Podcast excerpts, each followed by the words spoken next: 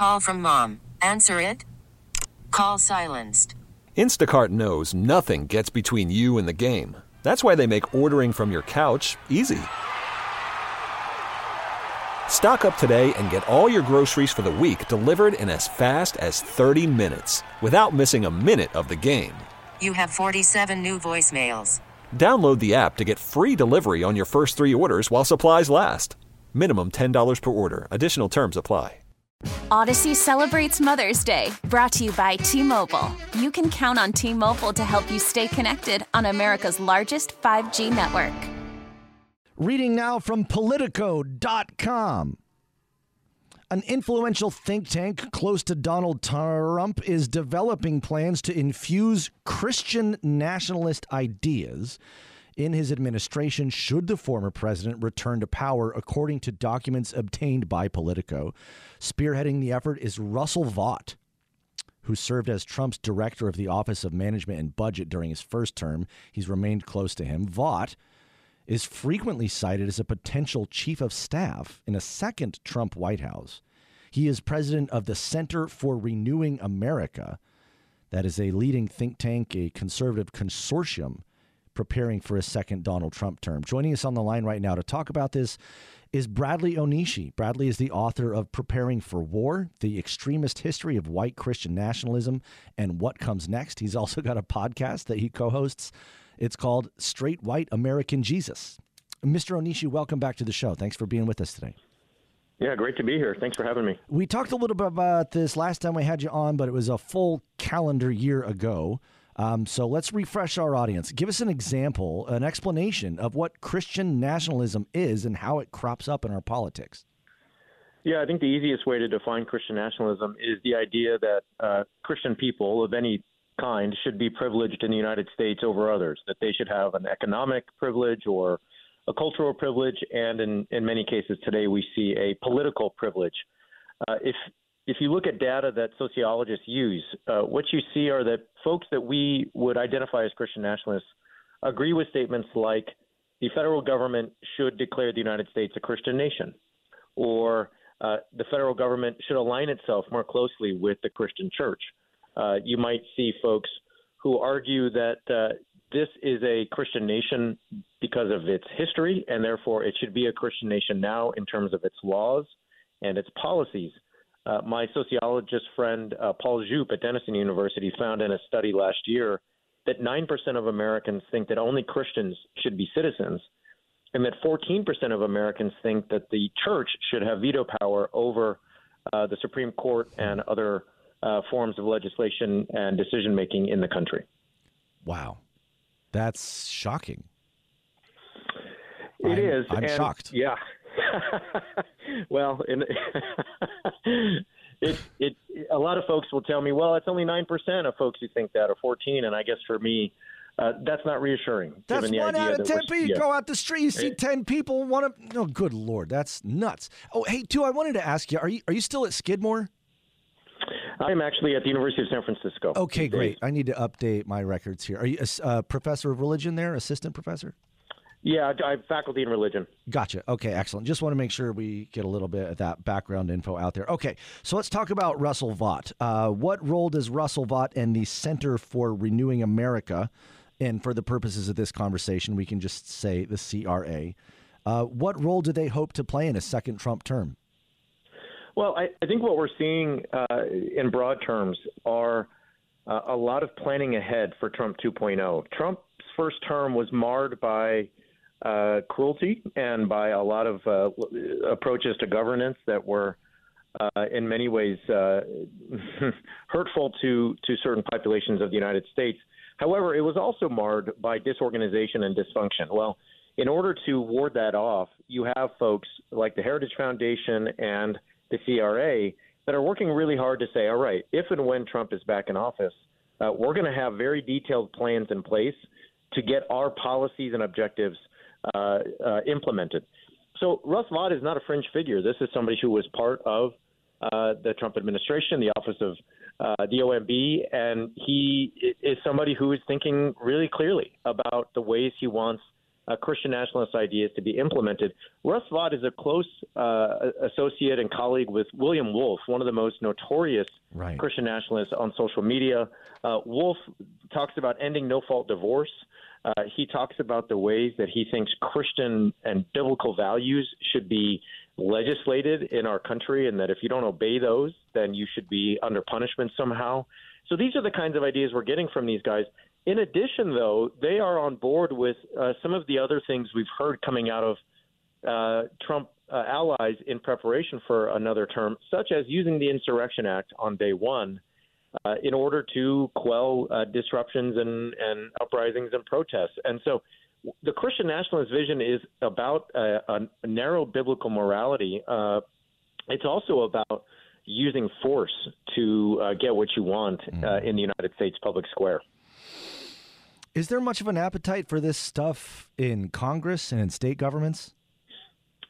Uh, unfortunately, there is. Uh, what we're seeing uh, is that um, state governments are taking their cues from what they've seen with Trump's first administration and the ongoing uh, work of the people who were in it. So, in places like Tennessee, we had a bill passed uh, just recently that, that makes it okay for any uh, civil servants to not solemnize marriages. So, uh, if I show up at the courthouse and say I'm two men who want to get married, uh, the civil civil servant there could say, "Yeah, sorry, not doing that." But they also could say that to maybe a black person and a white person, or an Asian person and a white person, and say, "Well, my religion just doesn't let me do that with interracial marriages, so we're we're not going to have that." We saw this in Alabama just recently with the ruling about embryos uh, being people. Uh, to me, uh, if one reads the concurring opinion by Chief Justice of Alabama Tom Parker, how does he justify this? Well, he justifies the opinion using the Bible, using Christian theologians like Thomas Aquinas and Christian manifestos.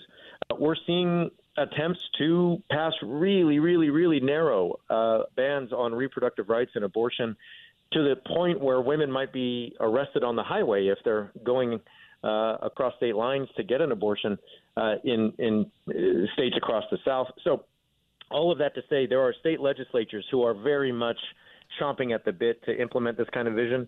And then Speaker of the House Mike Johnson is an ardent Christian nationalist who has said openly he, that he wants to make his biblical worldview the the one that uh, governs the United States government. And so uh, I could talk for hours and hours and hours about the way that Mike Johnson is trying to do that in our Congress. I'm I'm going back just a second. I'm glad you mentioned Alabama and interracial marriage. I, this just uh, I, I learned this just a few days ago. The forbiddance of interracial marriage was in Alabama's state constitution until the year 2000. It hasn't even been an entire quarter century since Alabama, technically on the books, forbid black people and white people to get married, which I just thought was shocking. Second time I'm Well, shocked. And I think people think, well, that's ridiculous. It's 2024. Come on, what you know, you can't you can't go down those roads anymore. And I I just would say, how many times did you think that over the last eight years? Mm-hmm. And here we are down those roads. So Okay, so uh, let's talk about specific areas uh, areas of policy, and like what policy areas is the influence of Christian nationalism potentially the most influential, where they can make the biggest splash right away. We talked a little bit about reproductive care and abortion already. Uh, What else? Well, I think you could see uh, people like Russ Vought uh, influencing Trump to sign a lot of executive orders saying, "Hey, not only can trans people who are, uh, you know, under the age of 18 not get care, but uh, there's no uh, no trans person in the country who's going to have HRT available to them in order to uh, enable their transition." Right. So that's one. Um, we could think about uh, Trump creating. Uh, a Christian prejudice or Christian bias task force that tries to root out anything they take to be uh, anti Christian sentiment in our schools or in our public square, such that if one criticizes, say, uh, you know, certain ideas, certain policies, certain figures, uh, and they are deemed anti Christian, well, maybe they're now uh, in the full scope of the federal government and, and being visited by uh, various uh, branches uh, therein. We can think of expansions of the idea of religious liberty, such that folks can enter into the American public square and say, you know, this is a hair salon, and it's for straights only. Uh, sorry, and and if you come in here and uh, you want a haircut that I don't think men should be getting, or you're dressed in a certain way, uh, you can go ahead and, and just not come in because we don't do that here because we're, we're we don't promote that agenda or blah blah blah blah blah.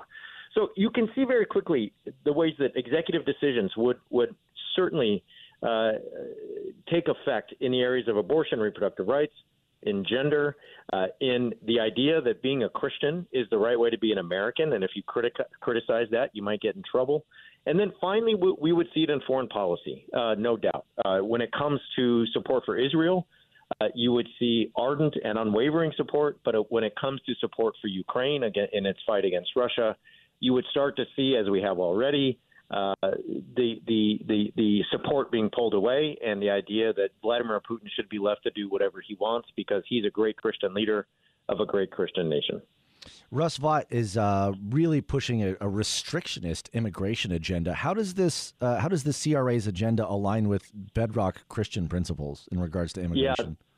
Yeah, yeah thanks for bringing up immigration because I, I, haven't mentioned that yet, and it's really important. Uh, so, you know, Russ Vought uh, is not out of step with many people in the Republican Party these days who uh, are basically uh, demonizing folks who come from other countries. Uh, we know that Trump uh, basically paraphrased Mein Kampf on the campaign trail when he when he talked about immigrants poisoning the blood of the nation. Uh, he continues to talk that way and says that they're destroying our country. He says that they're bringing. I mean, he said this the other day. They're bringing in languages no one's ever heard of. Uh, so what we're seeing is that immigrants are being uh, envisioned as the bogeyman that is ruining the, the country. And so when Vought and Trump uh, argue for this, uh, they're basically saying that the United States should be a Christian country. But in addition, and, and it should be uh, predominantly a white Christian country. Now, it doesn't mean if you're already here and you're not white, you have to leave, but it just means that we, we don't want it, a country where white folks, white Christian folks, are not the predominant and most influential group of, of people here. So right. we need to keep it that way, and that's that's one of our goals. And so that restrictionist immigration policy uh, comes from this idea that Jesus calls us to love everybody, but He calls us to love everybody differently. If you're like me, I'm supposed to love you more. Well, I don't know about you, Ian, but that scares me. That sounds a lot like the kinds of thinking that leads to uh, justifying racism, justifying xenophobia, and justifying hurting those that are not like you in the name of saving your great country. Mm-hmm. Okay, just a few minutes left here. Uh, so you said in the first Trump administration, it was disorganized, and you know a lot of a lot of attrition, a lot of turnover in these key positions, and we're expecting. Now, in the case of a second Trump administration, that's not going to be the case, right? Between Project 2025 and everything else, there's going to be a much more organized and concerted effort to push these kinds of policies out. So, what barriers are there in place if we can't just rely on the Trump White House being disorganized? How can the American public resist this? Well, they can. We can resist it by preemptively stopping it. That's that's our best hope is mm-hmm. uh, making sure that there is no Trump second term. Because one of the things that clear is clear is that Trump sees a second term as his uh, his chance for absolute revenge. He said it the other day, uh, and he sees this as his his opportunity to take retribution on all of his enemies. Uh, he also, I think, is is basically telling everyone, "I'm going to do what I want, and I dare you to try to stop me."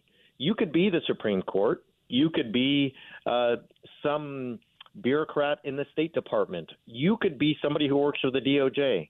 I am going to find a way to get rid of you, to go through you, and the guardrails will do nothing this time to stop me. Mm-hmm. That is the vision we're getting. And so if we don't want that, the time is not in November or January, the time is now to preemptively stop it. Speaking of stopping, we better do it here. We're out of time. Bradley Onishi is my guest. He's the author of Preparing for War The Extremist History of White Christian Nationalism. Where can we find that book? You can find that anywhere you get books Amazon, bookshop.org, uh, Barnes and Noble, and uh, at broadleafbooks.com. Okay, very good. Bradley Onishi, thanks again for your time. We'll have you again back. Thanks. Bye bye. there he goes. We'll step away here and come back with what I'm sure are comments from you, the listening audience, in reaction to what you just heard. Really want to hear from you, and I got space to do it. Give me a call, shoot me a text. It's 504 260 1 870. Those of you on hold, I promise I'll get to you as quickly as I can. Step away and take care of some business. I'm Ian Hoch in for Scoot. We'll be right back after this. Odyssey celebrates Mother's Day, brought to you by T Mobile. You can count on T Mobile to help you stay connected on America's largest 5G network. Baseball is in full swing. NBA playoffs are heating up, and your NFL team is gearing up for training camp. Listen to the latest on the teams you love here on the Odyssey app. The biggest sports radio stations in the country, providing unrivaled local coverage of their teams, all in one place. Exclusive interviews with players, coaches, and team executives, streaming live and always available on demand. Stay in the know with your favorite teams right here on the Odyssey app.